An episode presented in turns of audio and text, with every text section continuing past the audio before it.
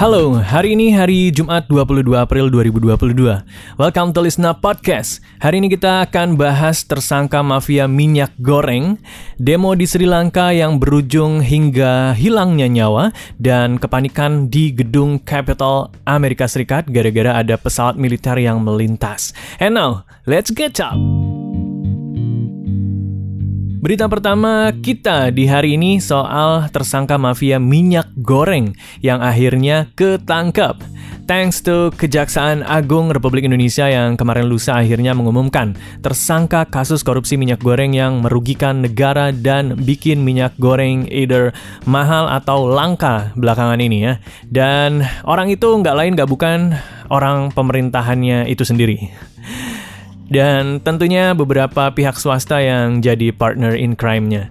Mereka adalah Master Parulian Tumanggor, Komisaris PT Wilmar Nabati Indonesia, Stanley MA, Senior Manager Corporate Affair Permata Hijau Group, dan Picare Tagore Sitanggang, General Manager di bagian General Affair PT Musim Mas.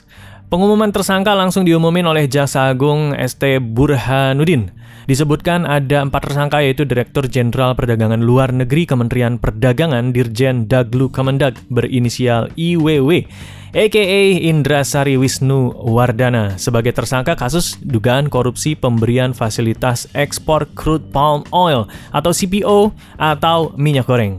Selain si Indra, ada tiga orang lagi dari pihak swasta yang juga jadi tersangka.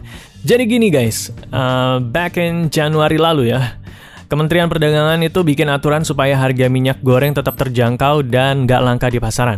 Adapun nama kebijakannya adalah Domestic Market Obligation atau DMO dan Domestic Price Obligation atau DPO.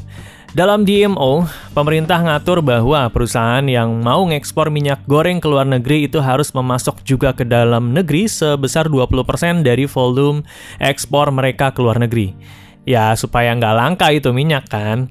Nah, sedangkan DPO aturannya adalah soal berapa harga barangnya di pasaran, di mana pemerintah juga menetapkan bahwa harganya adalah Rp9.300 per kilogram untuk CPO dan Rp10.300 per liternya untuk all-in.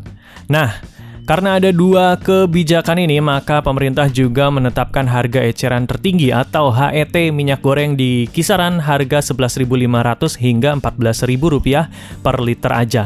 Ya, supaya nggak mahal gitu kan.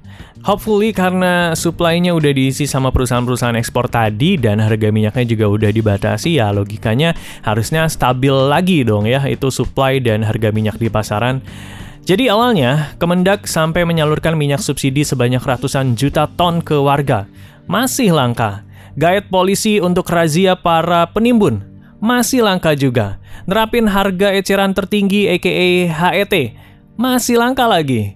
Sampai MUI ngeluarin fatwa penimbun minyak itu haram dan dosa besar. Masih nggak mempan juga. Eventually di depan DPR, Pak Lutfi bilang, maaf ya nggak mampu menghadapi mafia migor.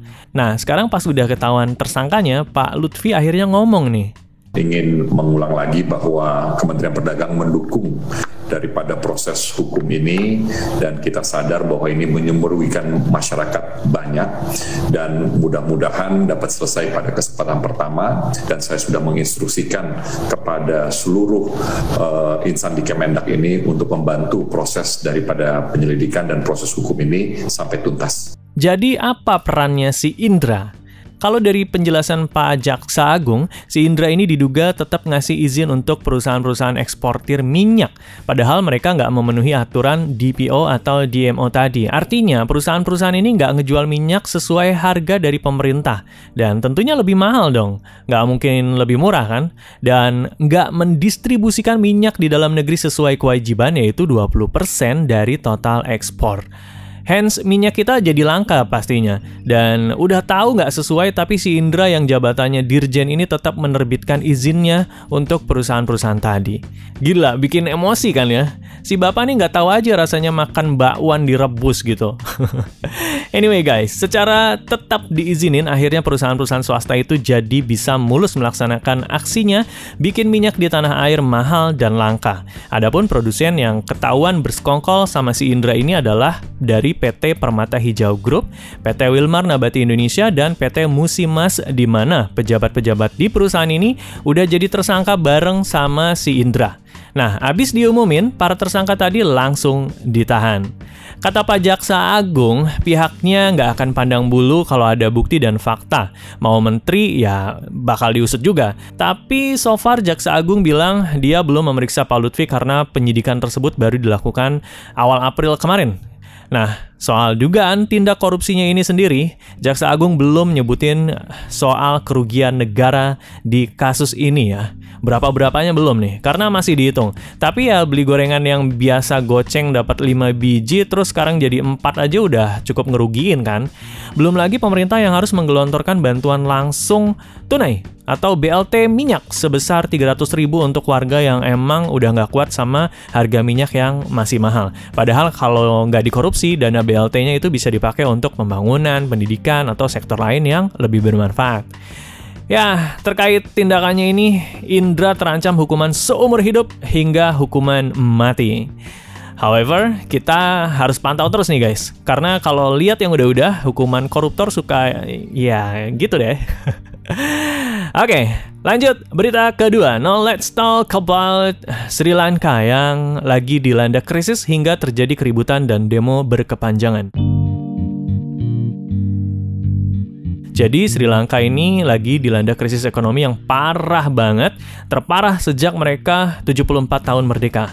Baru-baru ini tepatnya 19 April kemarin terjadi kejadian yang fatal banget di mana polisi Sri Lanka menembak mati seorang pengunjuk rasa dan melukai 24 orang lainnya dalam aksi unjuk rasa yang berujung ricuh.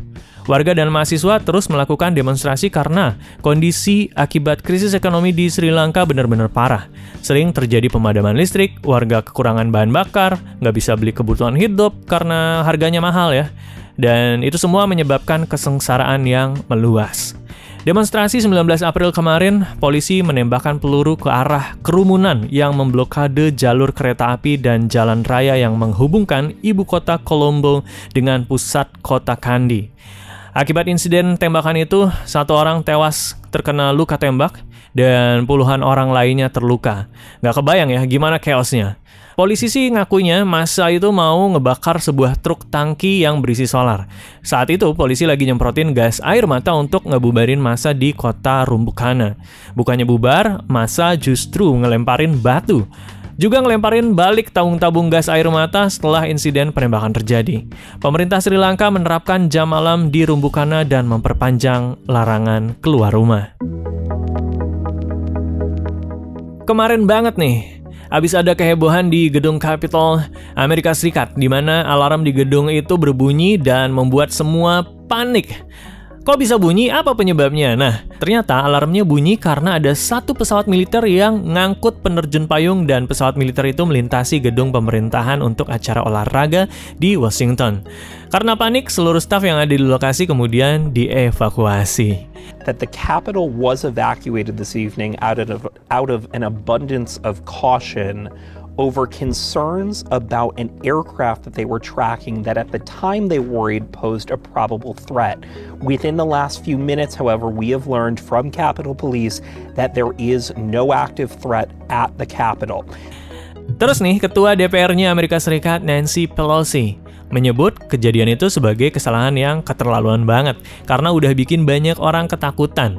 Menurut Pelosi, Administrasi Penerbangan Federal atau FAA gagal ngasih tahu kepolisian Capitol soal melintasnya pesawat militer itu. Sebelumnya, kepolisian Capitol menyampaikan mereka melacak satu pesawat yang membawa ancaman ke area kompleks pemerintahan. Terus, polisi akhirnya mengevakuasi semua staf dan anggota Kongres. Eh, udah panik, ketakutan gitu ya. Beberapa menit kemudian polisinya nginfoin kalau nggak ada apa-apa, nggak ada ancaman sama sekali. Kepolisian distrik Columbia bilang pesawat militer itu bawa tim terjun payung Angkatan Darat Amerika Serikat yang akan melakukan terjun payung di Stadion Baseball Washington. Pesawat militer itu terbang dari pangkalan militer Andrews di Maryland dan sebelum ke stadion keliling dulu ke sekitaran Washington. Thank you for listening, listen up. See you on next episode. Happy weekend!